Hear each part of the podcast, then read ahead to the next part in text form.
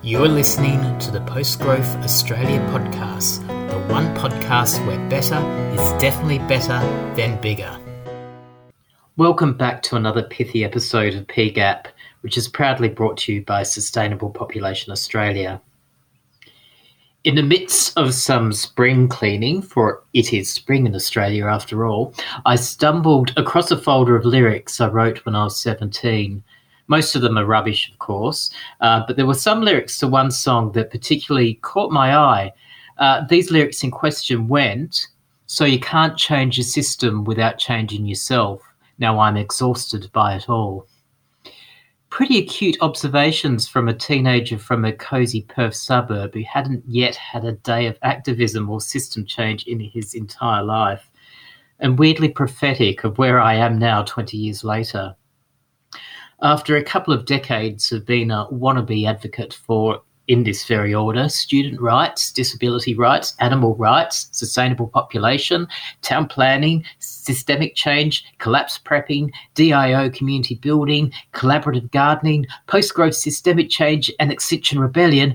Ah, It has been during lockdown I realise I feel like I've spent the last couple of decades running in circles, chasing my tail, left utterly tired for a world that has only become worse. Anyway, I recalled during a meditation retreat five years ago having a vision that activism without shifting consciousness is merely rearranging the deck chairs on the Titanic. More recently, I rewatched a YouTube clip of Alan Watts and his dulcet tones reminding me that the environmental movement has been doing but not really achieving, or because the illusion of the sense of self that is separate from the world and all that comes with that the mind, ego, delusions of agency and choice. Okay, so I have something to admit here to all of my activist colleagues and listeners out there, which I'm a little bit embarrassed to do so. I'm going to come out of the closet now. no, not in the way that you're thinking. That won't happen until at least uh, episode 12. I mean that I'm coming out of the closet of scientific rationality to admit that I'm actually a little bit spiritual, a little bit woo woo, a little bit namaste, if you catch my drift. It's not as bad as it sounds, I promise. My philosophies are roughly aligned with Buddhism, Taoism, non duality, those kind of things. And I don't even think these philosophies are even that out there anymore. Ultimately, I've simply observed that everything in the universe is interconnected and vastly more infinite and complex than what our five senses, the clumsy labels we put on the infinite um, via our use of and modality of language and the stupid hero victim stories we endlessly spin for ourselves might have us believe on a day to day basis. Modern science is in rough congruence with many of, say, Buddhism ideas in regards to rediscovering the vast interconnectedness of the universe at all levels. I wouldn't be here if it weren't for a supernova explosion that fused hydrogen together, and I wouldn't be thinking the thoughts as I say them if it were not at least in part due to the influence of my gut bacteria on playing with my emotions, so above, so below. For the past decade, I've flitted quite violently between the activist and spiritual worlds. These two worlds have seemed very different and mutually exclusive to me, to the extent that I felt like I was one person in activist land and a totally different person in spirituality land. I felt like I don't quite belong in either realm, and although I've become very used to being an outsider and not belonging to any mold, I felt myself almost split in half down the middle, and the result has been quite discombobulating. It has been during the past couple of years that I've felt the barriers separating the two start to um, tear away a little bit. Over in activist land, we have seen movements bridging the two together. Documentaries such as Esteem, My Octopus Teacher, and Living in a Time of Dying explore the need for the acceptance, grief, self work, and the recognition of the interconnectedness in the nature uh, that are now called on uh, in the environmental movement. Holistic activism is a new movement in Melbourne that explores how a shifting consciousness beyond language and fixed ideologies are necessary for activists to avoid repeating the same patterns that have got us into the same mess that has led us to this predicament in the first place. Some of the interviews on PGAP have explored this in part, the spiritual shift necessary to realign ourselves with the rest of the natural world to which we share this planet. While the activists are finally exploring their own inner landscapes, the COVID pandemic has seen another phenomena that of people in the spiritual community becoming a lot more politically engaged as the government response to COVID threatens freedom and expression in many ways, I've seen some in the spiritual movement now face the same challenges as activists, as differences of opinion, especially in social media, cause friction and division. So, what to do? What not to do? That is a question. In this episode, I interview Darpan, a former political activist and rock musician turned spiritual practitioner based in the Northern Rivers. For the past decade, I've been attending weekend retreats that he organised that include meditation, music, and catharsis. I've even shared some of my own music at these retreats. Every time I go, Darpan has shared his insights into the state of the world that has filled me with empowerment, trust, and relief.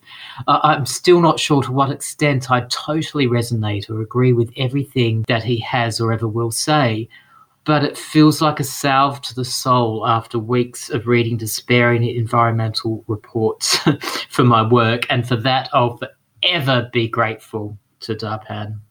For most of PGAP listeners, some, if not all, of Darpan's views will sound radical and unorthodox. This is okay. Just as we sound radical and insane to mainstream society when we promote post growth societies, so do we need to sit with possible discomfort around views that may appear left field to us in return. As I'm on the fence between two worlds, I myself fear between embracing and distancing myself from some of these ideas. Following the interview, I will return to share my own views for a few minutes on some of the existential challenges facing activists and the environmental movement. Likewise, I will share my own perspective on the activism that has emerged recently from COVID and the Australian response to this. For those who are listening for the first time because of the Darpan connection, my views may or may not in turn be confronting. If so, good, let it be. Anyway, no one really has the answer, and the real truth lies not in the words but in the gaps between them ultimately. Just a heads up during the interview with Darpan, I accidentally refer to COVID 19 as a superbug instead of a zoonotic disease.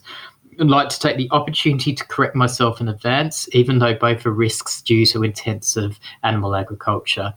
Anyway, that's another example of the truth line between the words and not the words themselves. To start off, I'd like to play an absolutely gorgeous ballad from the immensely talented local musician Belinda Wickens entitled Here She Comes.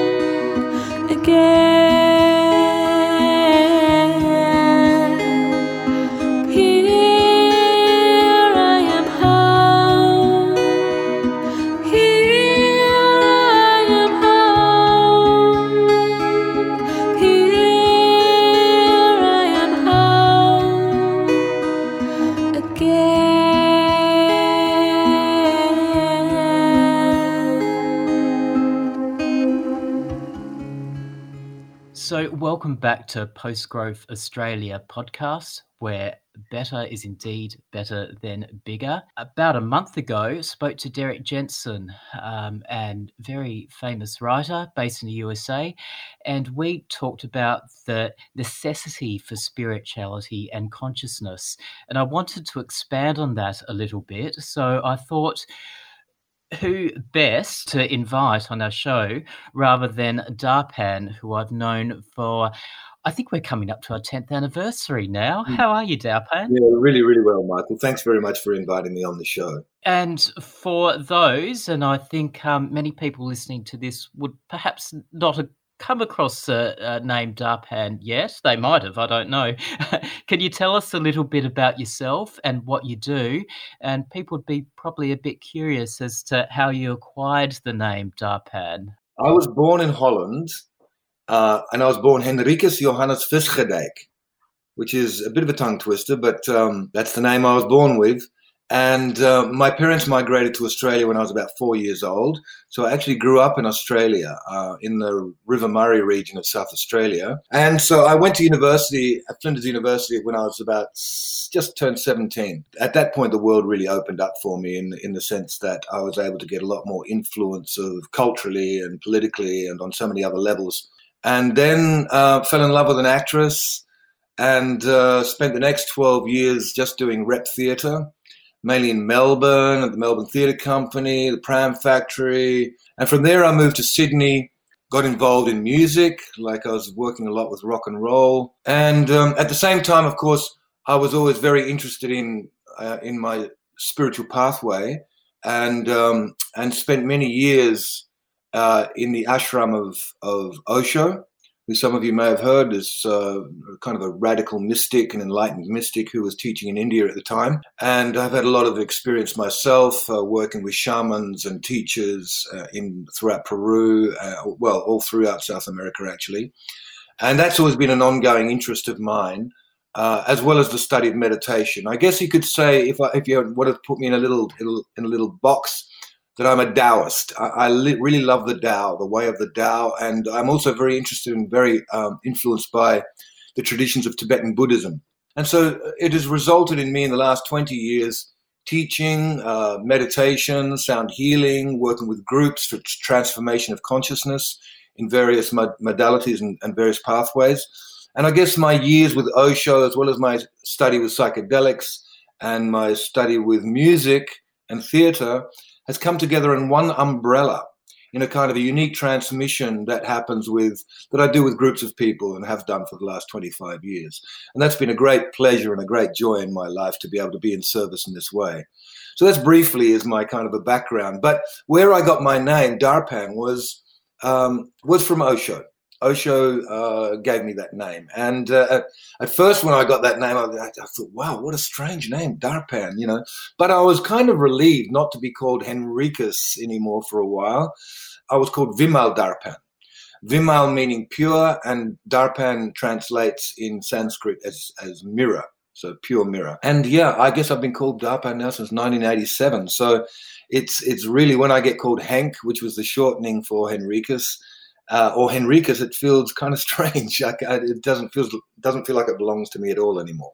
Well, uh, I personally find Darpan a lot easier to pronounce. So for for that alone, I'll forever be grateful to Osho. um, speaking of non-dualism, I recall the verse, first video I watched of Alan Watts. He discussed being involved in environmental convention where a lot of people were trying to be doing things like trying to save the environment by by doing actions. And he observed that with all that doing they weren't actually moving the goalposts. And he suggested the proposition of not doing which um, is a difficult pill to swallow for many activists. So you know as on a podcast we've been touching on the need to shift our mindset and relationship in the world. If we're going to effectively change society, in our case, a post growth world with a steady state economy. and I'm sure you've probably got a few thoughts on the doing, not doing dichotomy and, and, and where that fits in with activism. Well, yes. When I was a young man, I was a very, very politically active man. I was right up there in all of the social dissent, the student uh, demonstrations that were happening a lot in the post or while Vietnam War was still going, and got very, very involved and committed in an activist sort of sense. And after many years of, of you know demonstrating and banging my head against the wall of the system, basically I, all I really got out of it was a big headache and uh, yes, there were incremental changes. We did stop the war in Vietnam. Uh, apartheid did stop. And I've got a list of about five convictions from that time. And basically, I think what was happening for me at that time in retrospect, although I would never have admitted it at the time, was that I was an angry young man getting my shit off against the system that was actually really me railing against my father. And that's not to say that's a bad thing. It's a very good thing because it was being channeled in a positive, creative, activist way for the betterment of what I perceive to be the human condition. However, once I um, came across meditation and I realized that it was so far more uh, powerful and more elegant to turn inwards and tweak the internal software of my own being and hence change my perception of the world. I realized that, you know, it was so much more powerful to work within. And, and I discovered meditation then and started to explore those pathways as opposed to the, the doing aspect of going out in the world and trying to change it by, you know, manipulating the nuts and bolts of the system in which, as I said, you do get incremental changes, but no real powerful, transformative, lasting change. It just brings about the same pattern of same old, same old. By the time I met Osho, he was really about this thing of not doing. of choiceless awareness. He was saying that, like, basically, we don't really have choice. We think we have choice, but we're only choosing within the realms and parameters of our conditioned responses that we've been taught since we were children. And who am I anyway, the I that is making the choice? other than a collection of prejudices, ideas, beliefs, concepts that I've accumulated along the way that I happen to identify with and call myself. And so at first, this was quite a, an interesting tautology, this idea of not doing as being a powerful way of acting, of being. In my very active mode, it seemed like a cop out, like a spiritual cop out. But when I was spent time with Osho and just settled more and more into his vision of things, and I was watching him as he worked with us, and he would deliver discourses to two hours every morning and every evening without fail, day after day after day after day.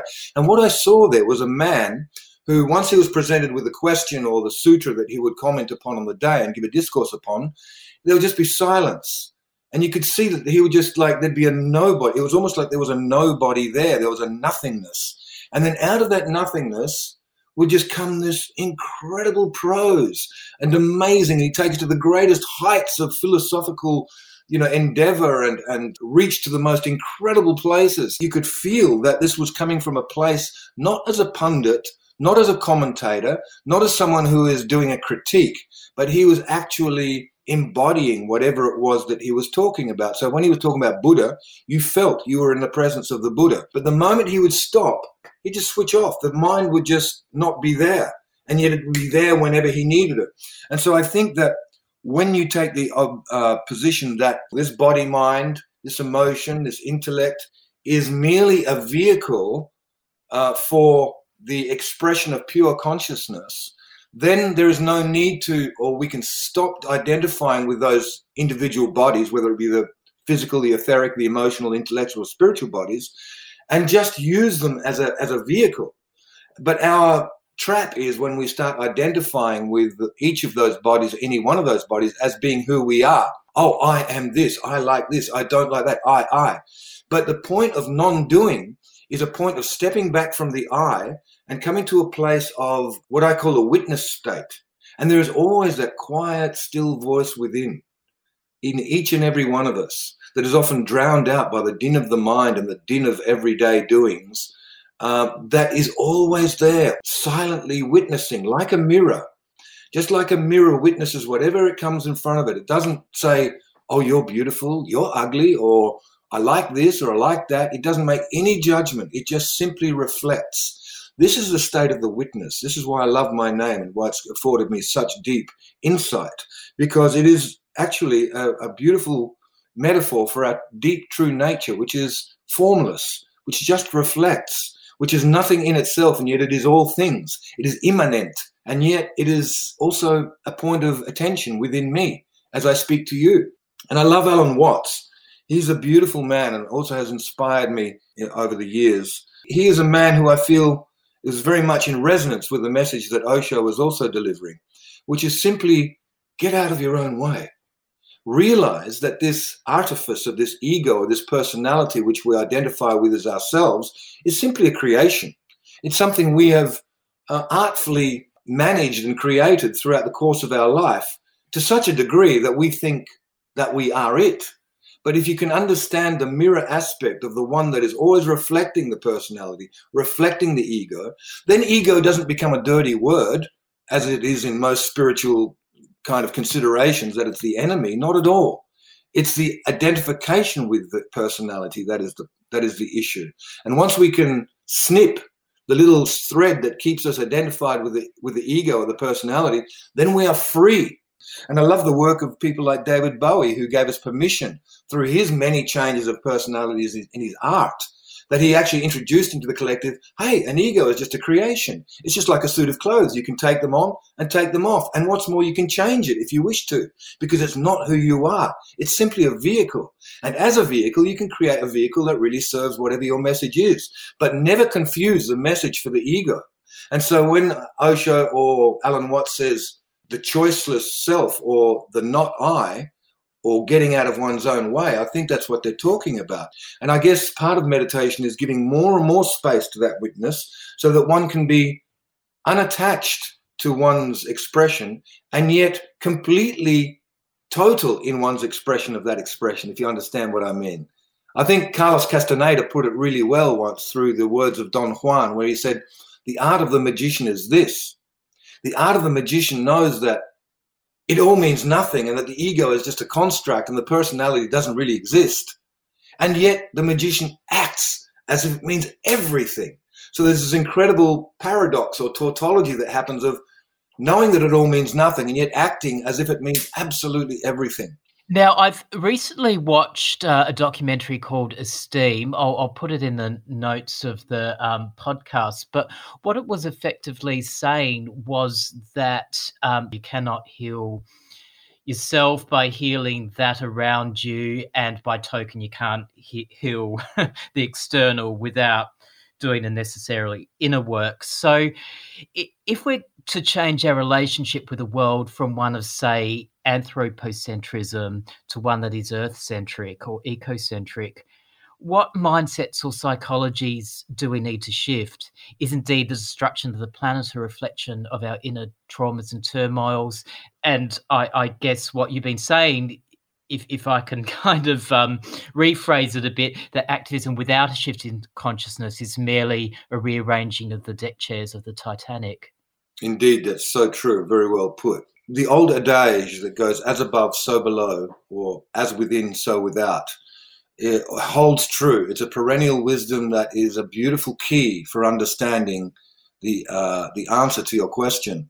And uh, certainly, I do believe that our internal ecology is reflected in our reality that we experience. And we have to remember that we do live in an objective world, but for as many people as there are on the planet, there are as many different realities occurring all at once. We just assume that we all live in the same reality, but it's not the case. What we live in is what's called a consensus reality, in which we can approximate a certain amount of agreement about the external world and about our perceptions of the external world. But beyond that, it's pretty much subjective what we experience of the world and the reality that we experience. I happen to believe that we create our reality moment by moment, that we are in every moment manufacturing the experience of life as we perceive it on an individual level. And as such, I believe that all human beings are very, very powerful manifestors, magicians, if you like and that we're waking up to that reality in our evolutionary push at this time. Many people, of course, would argue with me about argue the point and say, yeah, but what about all these people who suffer and who are poor and who are, you know, disadvantaged? And I would say, well, yes, I agree. There are many people in the world like that, but that is a reflection of the fact that we are still masters, masters of limitation, certainly, but masters nonetheless, and that we must all find uh, the responsibility for creating our world the way that we wish to experience it. And I think that's exactly what's happening, although it may be difficult to, to realize that right now, but especially with the kind of chapters that we're moving through on the planet with the lockdown. But I believe that these are pre- this is a prelude for the awakening of, of a large portion of humanity to the awareness that we create our reality moment by moment. And that by attending to our internal ecology, is the best and most profound and most powerful way to contribute to a world unfolding in the way in the highest possible uh, frequency that we can are, are capable of, of perceiving it. You know, the indigenous people in South America they believe that everything that happens on the earth is a reflection of the astral planes, what they call the spirit world. They say that whatever we experience on the physical realms happens first in the spiritual realms. Their analogy of that the spirit world is is influencing greatly what happens in the physical plane can be absolutely applied to our moment by moment process. And rather than as as I mentioned earlier, tinkering with the nuts and bolts of the system and trying to change the world through political ways and through socially active ways. I think all of these ways are, are relevant. Don't get me wrong, I'm not putting them down, but they are limited in their effect. A far more powerful way to work, I believe, is that to go inside and to activate or tweak the internal software of our own being, of our own consciousness, has a far more powerful way of affecting the world because there is an old adage that holds true and a universal law principle, and that is that whatever you become fascinated by, you create more of. So if you become fascinated with how fucked up the world is, even if it's coming from a place of concern and do trying to make it better, you contribute to it being more fucked up. Because in order to get into how fucked up it is, one needs to really get into that frequency. If you can work on the fact of how beautiful the world is and how uh, all pervading the sense of connection that all beings and all things are, then one will tend to see the world in that way because whatever you become fascinated by you create more of. If you if you change your perception the world has no option but to meet that change in your perception.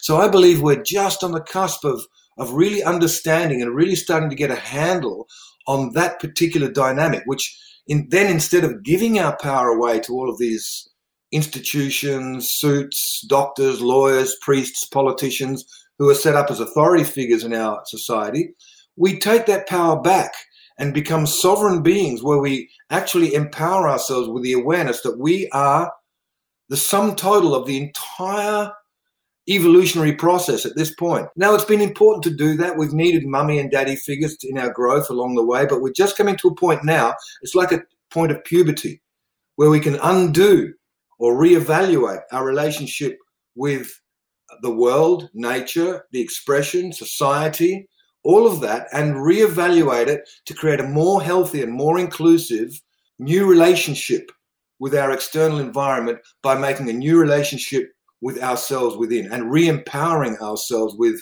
trust and with authority.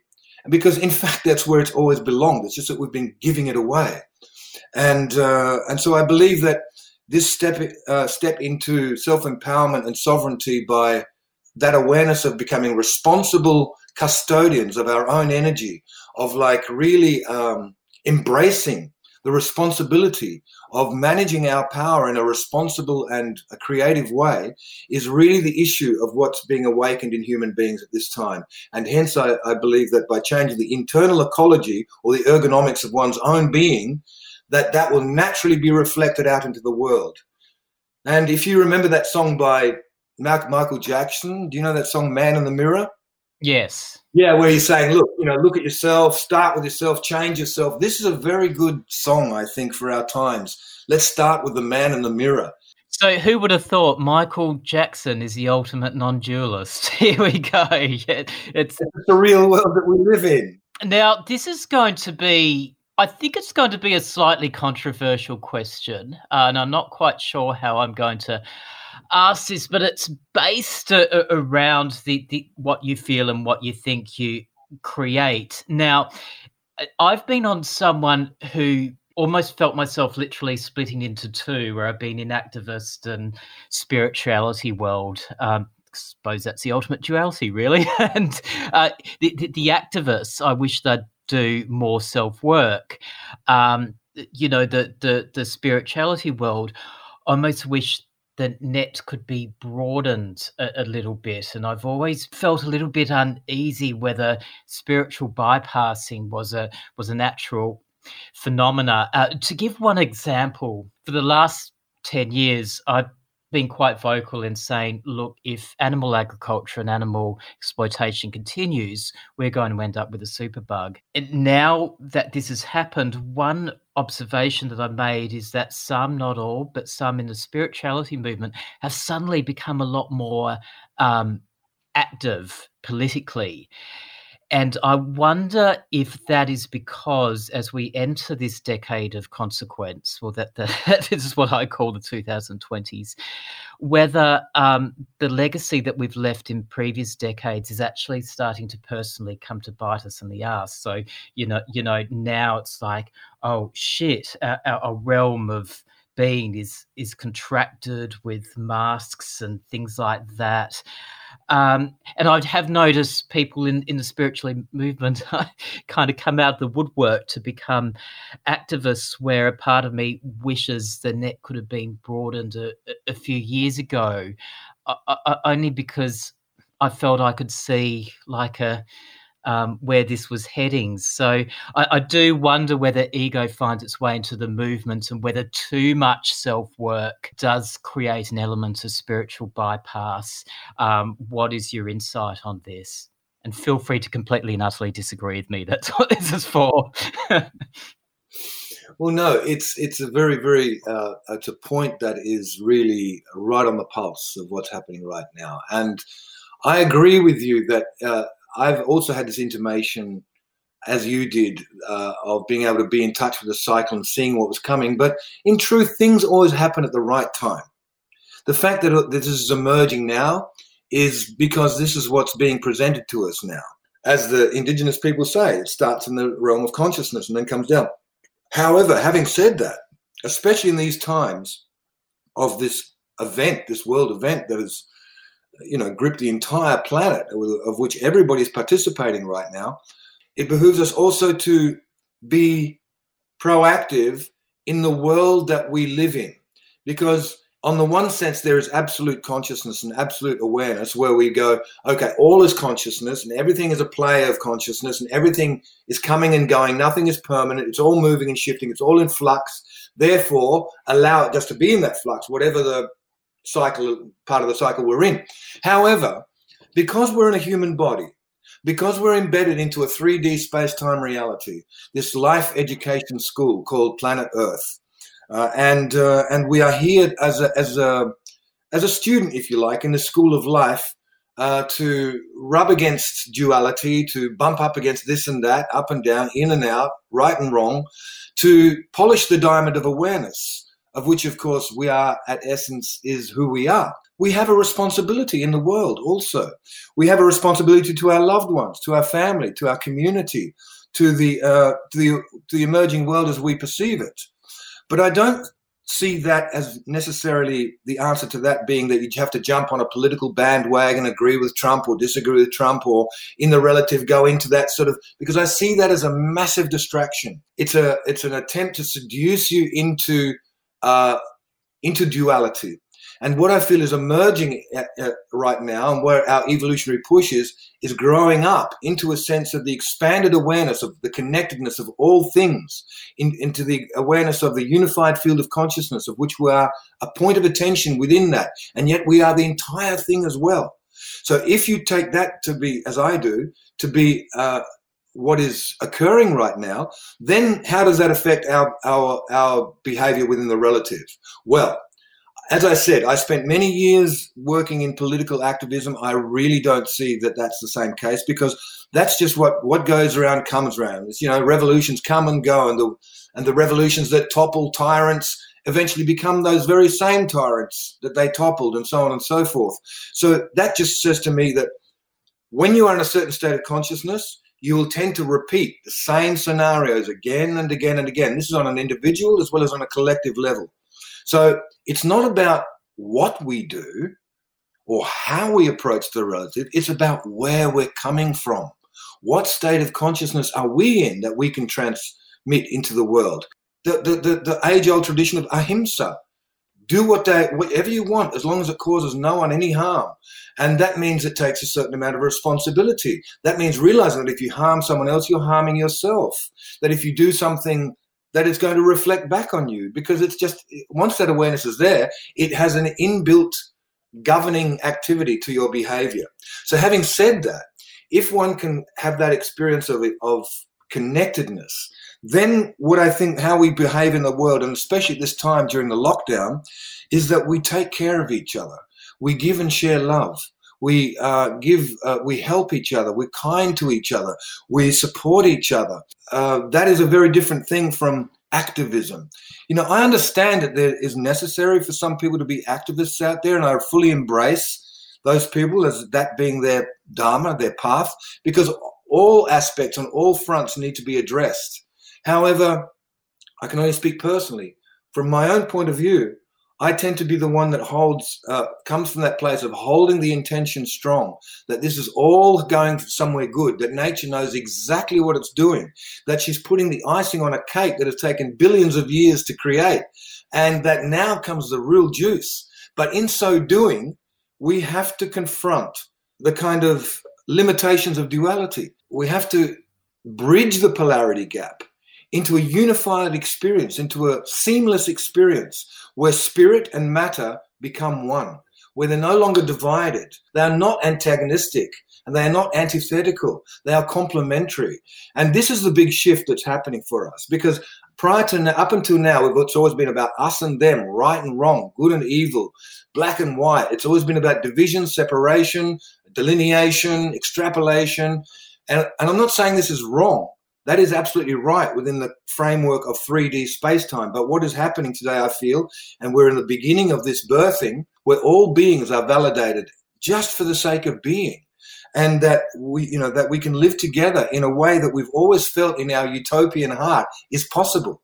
But it hasn't been possible within the state of consciousness within we've been living and operating within the last couple of few thousand years. But i would go so far as to to discern the difference between political activism and between being proactive within our community, within our beloved, within our tribe, within our family. And that's what I'm talking about that proactivity of caring, of sharing, of loving, of supporting, I see the whole COVID thing as being it is what is also. And I don't argue the fact of whether it was manufactured or not. I deal with what is. And because it is, then we work with it in such a way. But you work with it that is um, in accordance with our own integrity and with our own sense of values being intact. One thing that I think we have to be very careful about is not to simply acquiesce or give away our freedoms or our basic human rights out of fear or out of being singled out and made fun of or being ridiculed or being but if you can honestly say i am sovereign i am a being and i support life affirming beautiful human values and that you know if if there is something needed that is a socially responsible action then i will certainly take it and so i think it's it's very important to empower ourselves with uh, authenticity that one must remain absolutely authentic and to be responsible and to leave the world a more beautiful place than when we came. In other words, to be creatively expressive, to be caring, to be loving, to be supportive. All of these things, I think, are proactive ways of applying those spiritual principles in practice in 3D space time. So when we see beautiful, uh, like humanity flowering in creativity and love and awareness, we can say pretty much with confidence something is going very right. So we have to come back to our own inner sense of knowing, claim our own sovereignty in, in evaluating these things. Back in the days before COVID, I, I used to go to about um, two healing weekend retreats that you'd do every year and i also got to hear your insights and i'm hearing these now um, and hearing your dulcet tones come across. I realize uh, what, what a panacea that was and uh, you know I've, I've heard various versions of this but it's nice to hear it again. Um, it I imagine it's probably going to be a little bit of a challenge um, to to the regular listener of this podcast but that's great let us um, push beyond our comfort zones. Um, now, throughout the years I've known you and hearing your insight, I've been intrigued inspired by a vision of a future of human society living in techno tribes. Um, I, I apologize if I'm paraphrasing you incorrectly, but if I'm not, can you unpack this a little? And what might a day to day life appear in your vision of a future in a techno tribe? I'd love to. But just before I do, I'd like to address the, the earlier point that you made before bringing that question in. And I think it's really valid and something I'd just like to comment upon. And that is, although what I'm saying sounds kind of uh, idealistic, I, I, see that um, many, many people are being called to apprehending that kind of a reality and looking at themselves. If one good thing this lockdown has happened, it's helped people to just spend time to just look inside more, where the whole world has stopped. And I think that's been a very, very good thing, inadvertently. And that people have had more time to just tune in and go, well, my life as it was, was it that fulfilling? Uh, was I really enjoying my job the way that I was doing it? They had time to self reflect and pause, which is really the first time in our historical process when that's happened because usually it's business as usual, nine to five, get on with it, you know. But I really, really feel, and my heart goes out to all those beings who are being negatively impacted by this. And, um, you know, if you're a single mother in London in a single, you know, room apartment with three kids, it's going to be a very different reality, and and and it's it's it's very tough for some people, particularly in third world countries where people are literally depending upon their daily work in order to feed themselves. This is going to be this has become a huge issue, and for those people, they don't really have time to think about the higher uh, kind of principles about like you know the evolutionary push and the and what is being ingressed upon the planet right now. They are in, in danger of dying. They they need to feed their children right now. And so i i, I see that in that point uh, it's very important to speak out and it's very important to bring this to the awareness of people because this is exactly a, a, a, manifestation of that inequality that's been happening amongst human beings on this planet up until now. Almost we've been still in a sense of feudalism, you know. Maybe we don't have it in the West, but we just moved our sweatshops to the third world where they work for nothing to provide us with goods and services. And, and this has all got to be addressed. It's all got to be unraveled and reset I think there's a certain amount of activism, of waking up, of really taking responsibility and speaking out where one can and bringing awareness wherever one can. Because really, nothing will change unless we change. We, the people, are the ones who can change things.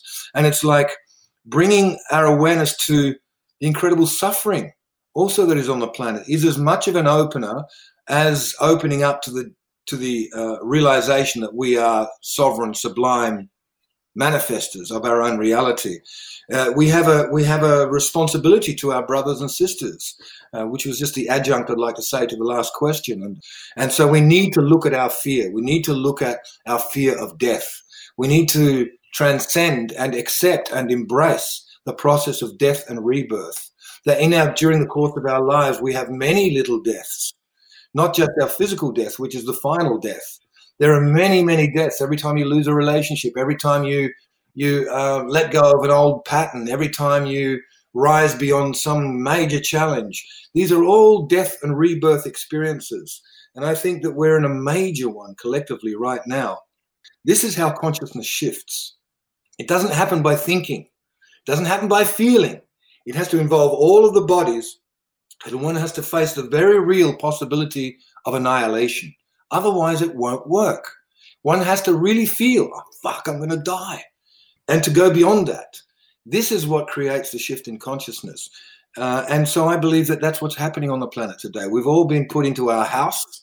We've all had to go into looking what's going on, who am I, what's happening, the uncertainty of tomorrow, uh, standing at the abyss of the unknown, uh, just so much information, misinformation, disinformation. No one knows what's real or what's not real. No one knows what's true or what's not true. And actually, even though this is quite a an uncertain and sort of like a you know insecure situation, it is actually prime conditions for the transformation of consciousness. Things just don't shift when things are hunky dory and well known and or well ordered. It does happen when things are unknown and uncertain. So we are, have ideal conditions to affect the shift in consciousness. Now, a new state of consciousness, consciousness will will manif- manifest a completely new way of being. And I think that in that new world, my vision of it, and you know, only insofar as I can see it, and this is just something I've played around with in my imagination, is um, a world of autonomy, of sovereignty, of self empowerment, so that we could, uh, for example, instead of living in large cities where we're alienated, where we barely know our neighbor, we might know their name to say hello, good morning, but that's it. Suddenly, we can, if we created uh, back, came back into a neo tribal situation, you know, like that in the tribes of old, in the indigenous tribes, there was very rarely a thing called mental illness or alienation or or mental sickness. It just didn't happen. And they were all acknowledged for who they were. So there was no real mental illness or alienation. Everybody had their place in the tribe.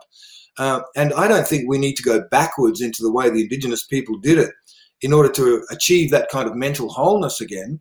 But I do think that uh, creating a high tech neo tribal society is a very good template for a healthy society to emerge that could be technologically adept and and creatively released and, and, and in terms of consciousness liberated.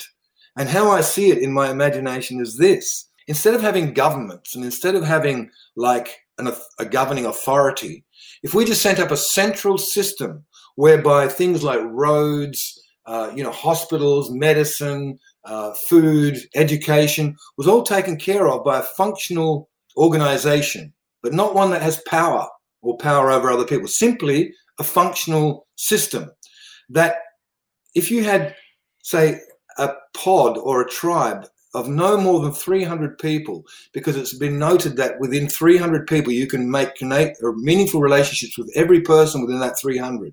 Beyond 300, you don't get to know some people and things become a little bit more. But within 300, you can do that. So if you had thousands, hundreds of thousands, millions of these pods of say 300, in which each pod is totally autonomous and makes the rules of for themselves of how they want to live. So there's no outside governing authority telling you how to live.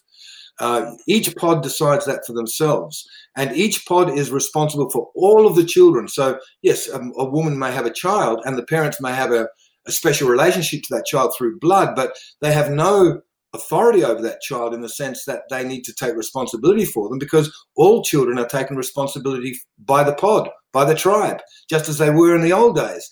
And that then the child would grow up with many healthy examples of the divine masculine or the divine feminine or you know and, and instead of just downloading the prejudices and ideas of two people much more uh, of a, many more role models to unfold in ways that are beneficial and meaningful to that child. Everything that you need for healthy growth is free, absolutely free. Shelter, housing, medicine, food. No one pays for that. That's you, you have that just because you are alive. You're a human being. In other words, you take money out of the equation. You no longer have usury. You no longer have debt. You no longer even have it as a meaningful form of exchange. What you have is what you create when you create a, a, society where all our basic needs are being met is a a self-actualized expression of the of a collective of humanity.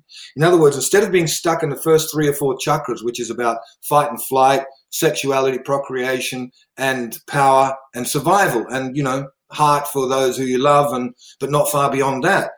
Um, I'm what I'm proposing is that if all our basic needs are met, in other words, you're not going hungry, you're not starving, you're being fed, you're being uh, intellectually and emotionally nourished, you're being uh, supported to be creative, then what happens is you get a natural overflowing of abundance, what Abraham Maslow would call self actualization from the hierarchy of selves. So when all your natural needs are being met, you naturally overflow into creativity. You naturally overflow into questions like, who am I? Why am I here? What is my purpose? What is my best expression? How can I give of myself so that the world can be benefited by me? How can I leave the world a more beautiful place? What is my passion? What can I give to the world?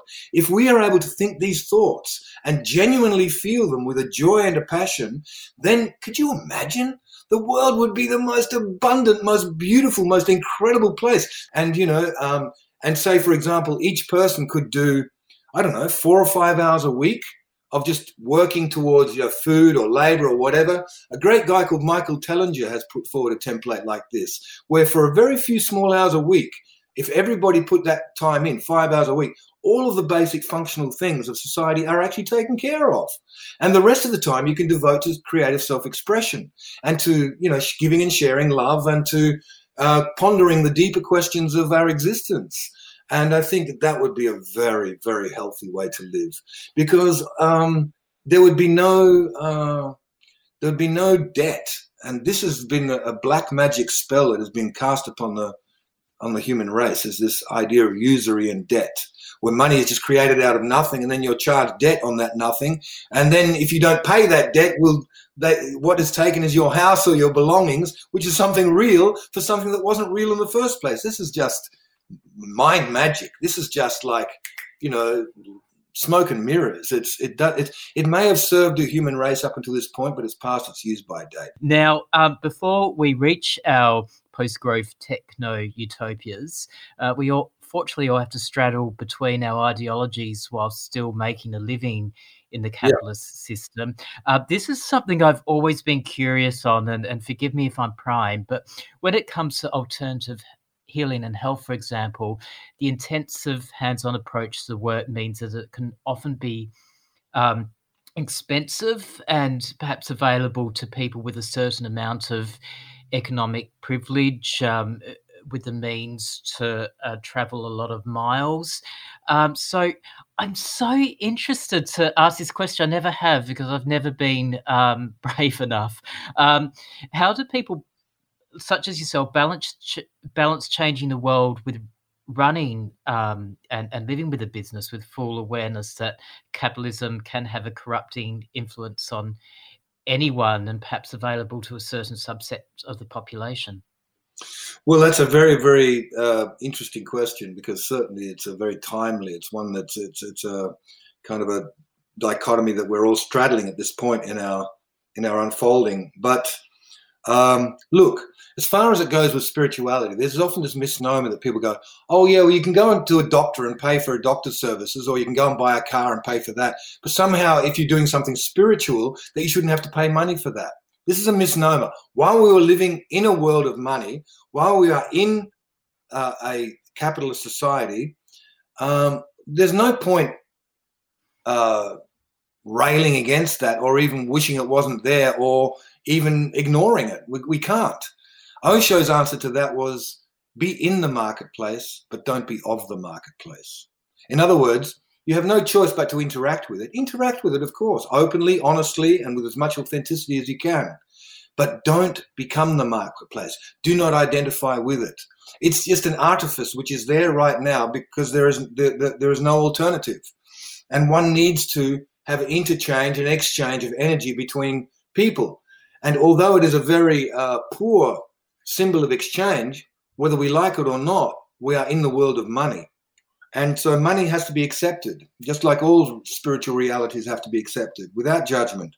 And I wouldn't go so far as to say that capitalism is in itself a corrupting force. I would say that it's more human beings that are corruptible. And I wouldn't place the, the, the, blame at the feet of capitalism or any ism, really, communism or fascism. They are all flawed because human beings are flawed. And they are all limited because they are coming from the minds of human beings as being some sort of system to guarantee some sort of equality, when in fact, the only true equality can come from authenticity and from a certain state of consciousness in, in, in upgrading our consciousness is the best insurance against corruption than any laws or policing or authority can ever hope to achieve. Because when you shift your consciousness, there is an innate uh, understanding that follows that, which which is a an, an innate uh, sense of what is right and what is wrong and, and you know what is uh, how to how to be in a situation. And and as i said before to do no harm to anyone else and to support and love each other if you're coming from that place then uh, there is less of a possibility of these isms uh, being corrupting you. However being in the state of consciousness that the planet is still in largely um, of course, these things are going to happen. Of course, corruption is a part of the human nature. And I don't think that it will ever necessarily disappear. It's just that it'll become more and more refined as our consciousness becomes more and more refined. And we need new modalities, new ways of measuring who we are, new, new ways of interaction.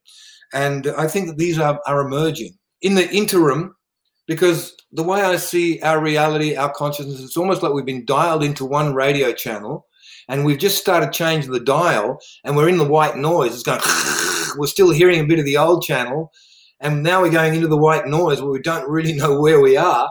But soon we will start to hear the intimations of the new channel coming in. And soon, and not long after, we will be actually dialed into that channel. And there will be a new way of seeing, a new way of being, a new way of perceiving. And this is radical. This is going to change everything because we're not talking about the nuts and bolts here. We're not talking about the isms or the systems or the modalities. We're talking about who we are and where we're coming from.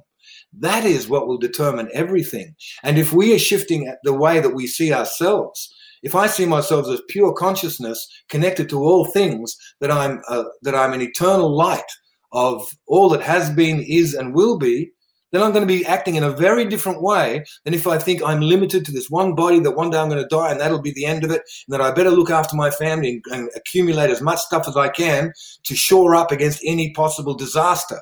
which is how most of the world is still thinking. So, in our transition from one world to the next, from one channel to the next, it is a challenging thing because we don't know what is real and what is not real anymore. We don't know what to trust, but we still have the old ways, the old uh, systems like money and usury and debt, and we.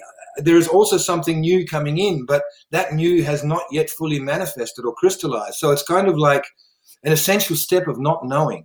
And I think that that, that, that is the key for uh, navigating these very important times uh, and that is becoming comfortable with not knowing and being just authentic in the moment. I mean, money could stop tomorrow, mate. It's so cru- so frail the system at the moment. It's gone so far beyond out of its reach. Even Lord Jacob Rothschild was saying the Fed is so far out at sea that we don't know what's going to happen. It's out of our hands. So really, it is an uncertain period, but that uncertain period is contributing to the birthing of these new modalities which are not fully crystallized yet, but are on their way as we come towards this new channel.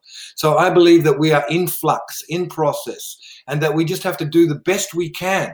It's like the old Hopi Indian metaphor of we find ourselves in a very fast moving river at this time. Don't cling to the shore, don't try and swim across the stream. Keep your head above the water and let yourself go with the current. Just trust. This is our only option. Really, beyond that, we're kidding ourselves. There is no security. At this point, we have to let go and trust nature, and we have to work with whatever is available. And whatever is available may not be available tomorrow. We have to be comfortable with that too. There may come a time when there are food shortages. There may come a time when money collapses and we come back to a simple bartering system. I don't know. Uh, these are all possibilities. But I think that we should be prepared for anything by being comfortable, finding a comfortable and secure place in the space of not knowing of letting go of the need to know and trusting existence and, and going with the flow and taking care, taking care of our beloveds. If everybody can take care of each and uh, ourselves around us and with us, then most people will be taken care of. Of course, many people are going to be screaming out in despair, going, Tell us what to do. Somebody do something. Give me the vaccine, whatever, you know. But this is also an expected response. But more and more people are waking up to the fact that there is no answer. It's just the only answer is to is to trust ourselves and to trust existence. That existence has done this many times before, and that we um, we uh, have to admit at this point um, that we are not in control, and that's a big thing for most people. Now, Darpan, I love the fact that with questions you go very deeply and uh, you take them into very unexpected charted waters as well. I, I, I love that about you.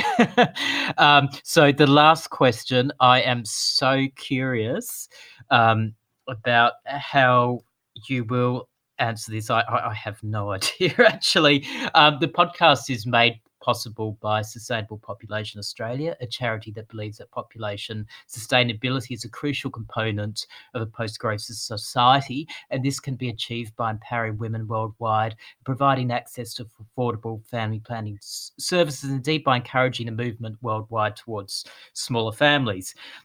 Now, I suppose this question in, in the environmental sector, uh, I, I suppose it's mainly an answer uh, of ecological carrying capacity within spirituality. Just to throw a duality, I know, I know, I do it.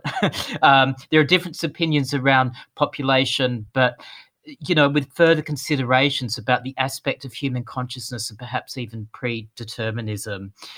I feel that I have chosen, uh, if if that's even possible to do, uh, not to pass on my genes, um, with the idea that the planet needs more animals and less of me.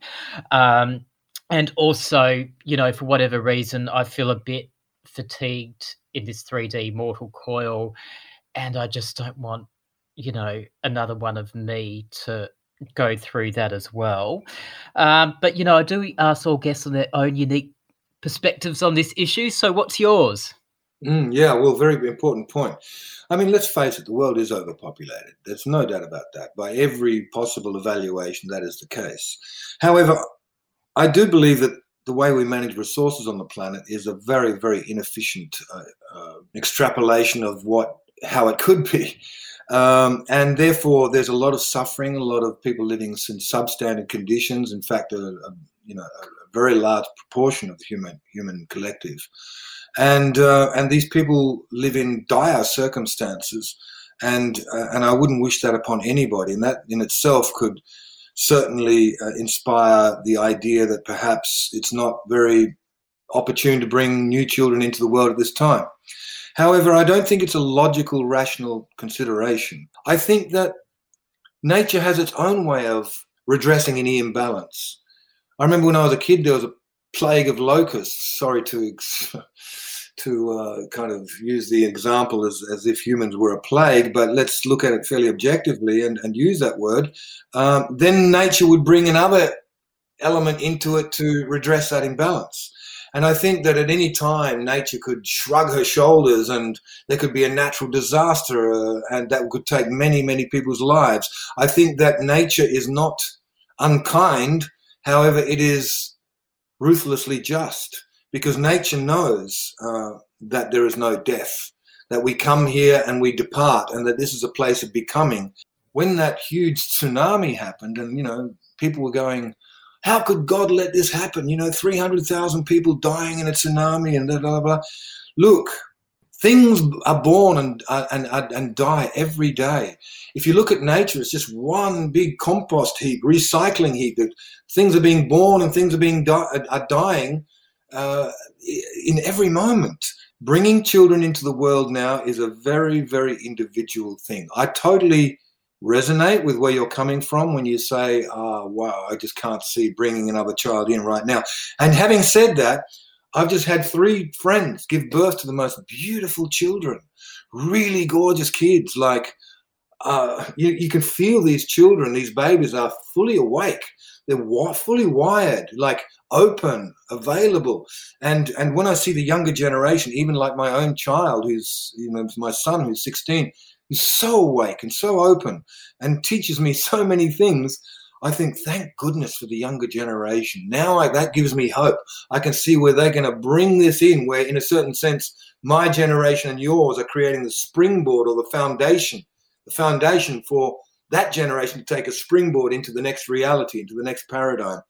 And I and I think nature has its own way, and it's often in the way of the next generations because my generation totally changed the world of my parents' generation with the whole sexual revolution, the psychic revolution, the, you know, the political revolutions that happened, and in ways that could have been completely unknown and unexpected.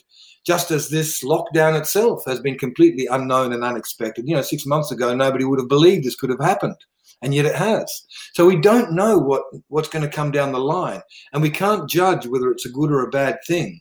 I mean, for me, I'm I'm generally an optimist, and I tend to believe that love and and the, the forces of goodness ultimately will prevail, but that the forces of darkness and limitation and contraction are there as teachers. So I can't say because we don't know what's coming tomorrow. We don't know what's happening in the next moment, even really at this point.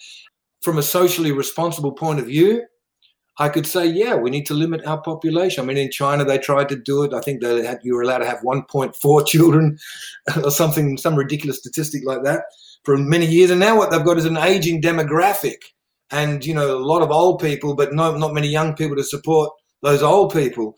Uh, so you, when you start tinkering and with the nuts and bolts of nature, as we've done so much in the, in this, in the West, we find that we are often uh, confronted with unexpected results that have so that when you try and so, solve one problem, you're inadvertently creating several more in the process. And I believe that if your choice is to is to go, okay, I'm not having a child at this time, it's too dangerous or insecure, or actually I don't I believe the world is overpopulated, or whatever the reason is, I think it's a good choice. But I think that if your choice is to have a child and that your whole, whole meaning to life is to have a child and to nurture a new being into this realm that could possibly make a difference to the world and leave it a more beautiful place than when it came, then I would say go with that too. Because who am I to second guess nature? Who am I to judge existence? You know, my mind is just a finite thing that is born and then one will one day die. It is it is a piece of hardware that is not configured to um, contemplate infinity or eternity or what's coming down the line. It's a rational mind that can configure a certain you know sequential analysis of something but i might be wrong or i might be right i don't know my main motto in all of this is whenever i'm confronted with uh, questions or decisions in which you know it's really uh, it's almost beyond the mind's ken to to make it i prefer to bow down to the mystery rather than solve the problem that appears to be. I bow down to the mystery and trust that nature knows what she's doing, that existence knows what it's doing, and that we are, can only ever at best see a certain part of the picture. And certainly from the point of where we are today, when we look at that picture, it looks limiting. It looks like who would want to bring a child into this world? I totally agree with you. However, I wouldn't be limited by that perception. Again, of of aligning with your own truth, with your own authenticity, and that if you're doing that, you know you're going to be doing a good thing, whatever it is. And what is true for one person may not be true for another. That's why making a rule about it, like China did, is goes against human nature because some people are going to be disenfranchised from their true calling. Well, th- thank you for that perspective, Darpan. Really appreciated. Um, I, I, suppose I just. Um, would like this opportunity to reassure that from my experience a lot of family planning organizations have come a long way um, since you know the Ch- china's one child policy and um, you know I've, i understand family planning i really do. I don't think that the one group of people should dictate to another at all. I think that raising people's consciousness will naturally uh, create a state of family planning. Most people will naturally go um, with the state of the planet, one child is good. Two, like my my parents both came from families of 10 children. That was normal in those days. Now, in the West, since the pill has been introduced, you know, back in the 60s and the sexual revolution, which suddenly you could have sex without getting pregnant, without the, the risk of getting pregnant, suddenly, you know, birth rates dropped in the West. But in uh, third world countries, of course, they, they increased because in third world countries, you have the ethic that the more children you have, the better you'll be looked after in, in your old age. And actually, it's it's, it's like uh, having lots of goods and chattels and possessions. Uh, the children were like seen as as as an asset. Now, this has got to change, obviously. Awareness, consciousness has to shift around that. And I think that the family planning is doing great work in that regard, shifting the awareness of, of why people have children and what motivates them to have children. But I think to dictate to people that you can't have children or are limited is is a, is also not ideal. So I think that what we need to do is raise awareness around uh, world population, and uh, and in so doing, people will become naturally uh, more responsible in these areas. So I think it always comes down to shifting consciousness. Always comes back to shifting awareness and uh, you know giving credence to education as opposed to rules and regulations about how one should be or not be or act or not act or what one can do or not do. You know, we're growing up. People are ready to take responsibility for their own decisions and their own sovereignty. Uh, although we're still very much living in a world of mummy and daddy, please tell us how to do it. Mummy and daddy being the priest or the politician or the, the governing body. Yeah. Uh, so I just want to say that, and I do, I do agree with a lot of that's being done uh, around the education and the raising the awareness of of the problem of of overpopulation. My takeaway message of this is shift the consciousness and not the goalposts. yeah, yeah. I think if I had to give it an executive summary, so um, very quickly, where can people find out more about you uh, if they're so interested in finding out more? Okay. Well, um, I have a website, darpan.com. That's being revamped at the moment. It's not up yet, but we're working on it. So I invite everybody, you know, um, to have a look at that. Uh, it'll be ready within the next few weeks. You can also find me on Instagram, dar underscore PAN 369, or on um, DAR uh, space PAN on Facebook. So you're always welcome to come and be my friend there. And I'm d- doing regular posts on those uh, forums. And, uh, but yeah, mostly through the social media platforms and my website, I would say. Thanks, Michael. Thank, thank you so much. It's been a pleasure. Yeah, and with you. Very, very lovely to see you. And, and thanks so much for the invitation. I feel really honored. Thank you.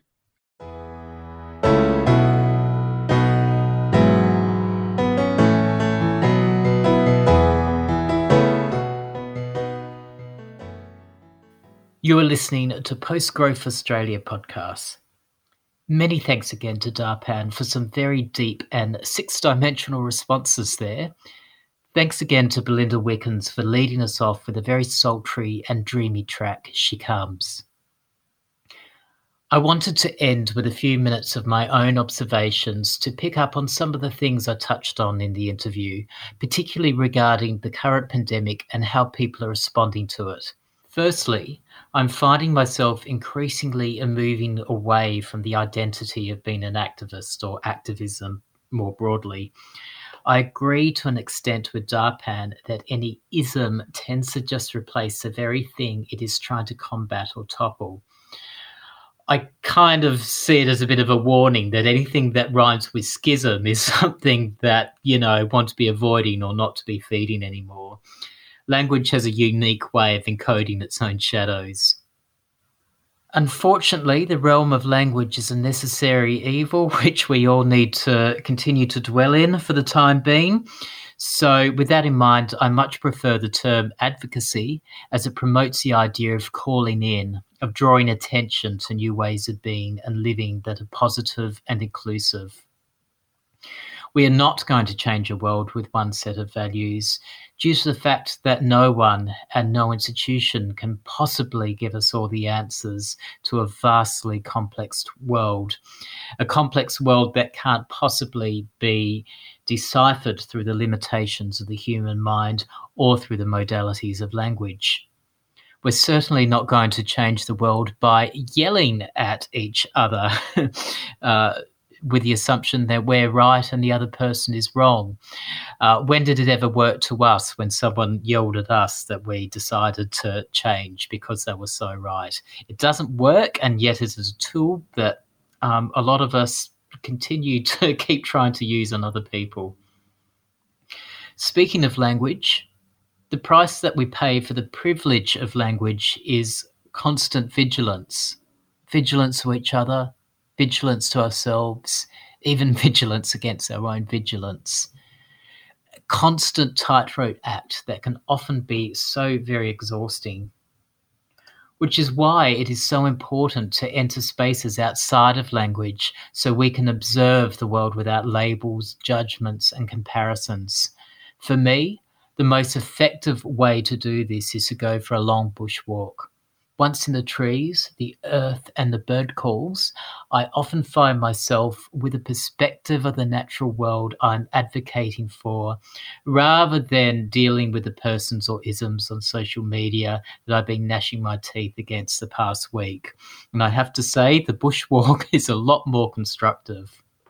Which brings me inevitably to COVID and particularly the Victorian state government response to this. Hey, we've all been talking about it, so uh, I may as well join the ball game.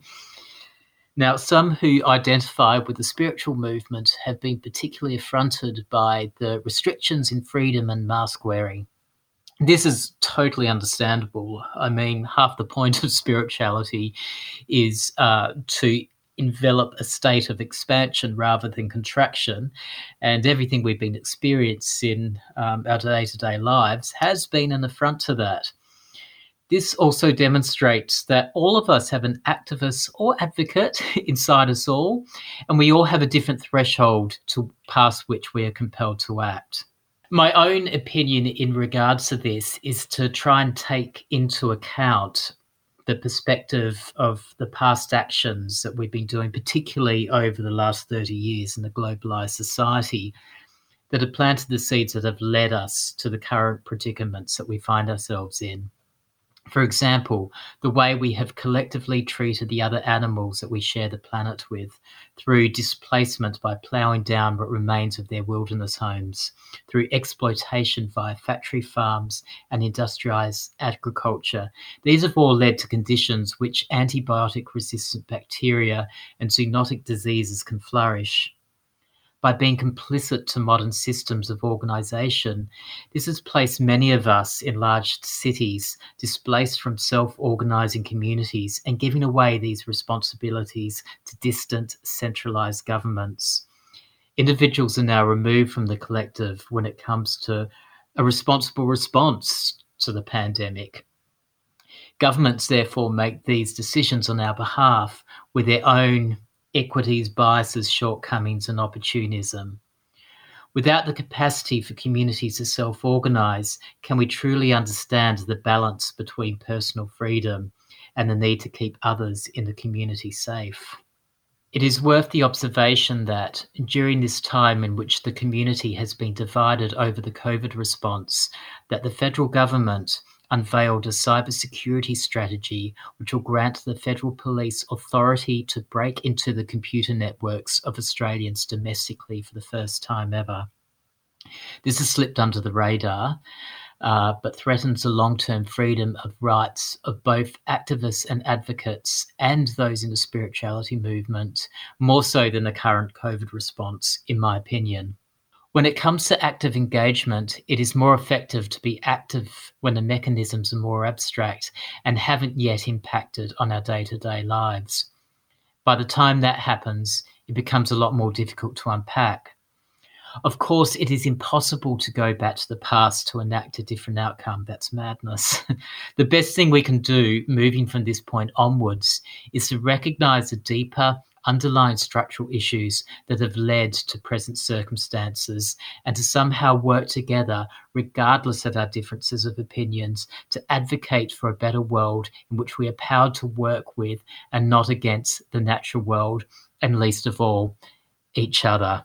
Moving forward, let us go with collaboration and not with fear. I guess that's my take home message. There is one more episode on spirituality I'm releasing concurrently to this. I'll be interviewing integration facilitator Jimmy Villarreal, in addition to exploring the holistic activism movement in a little more detail.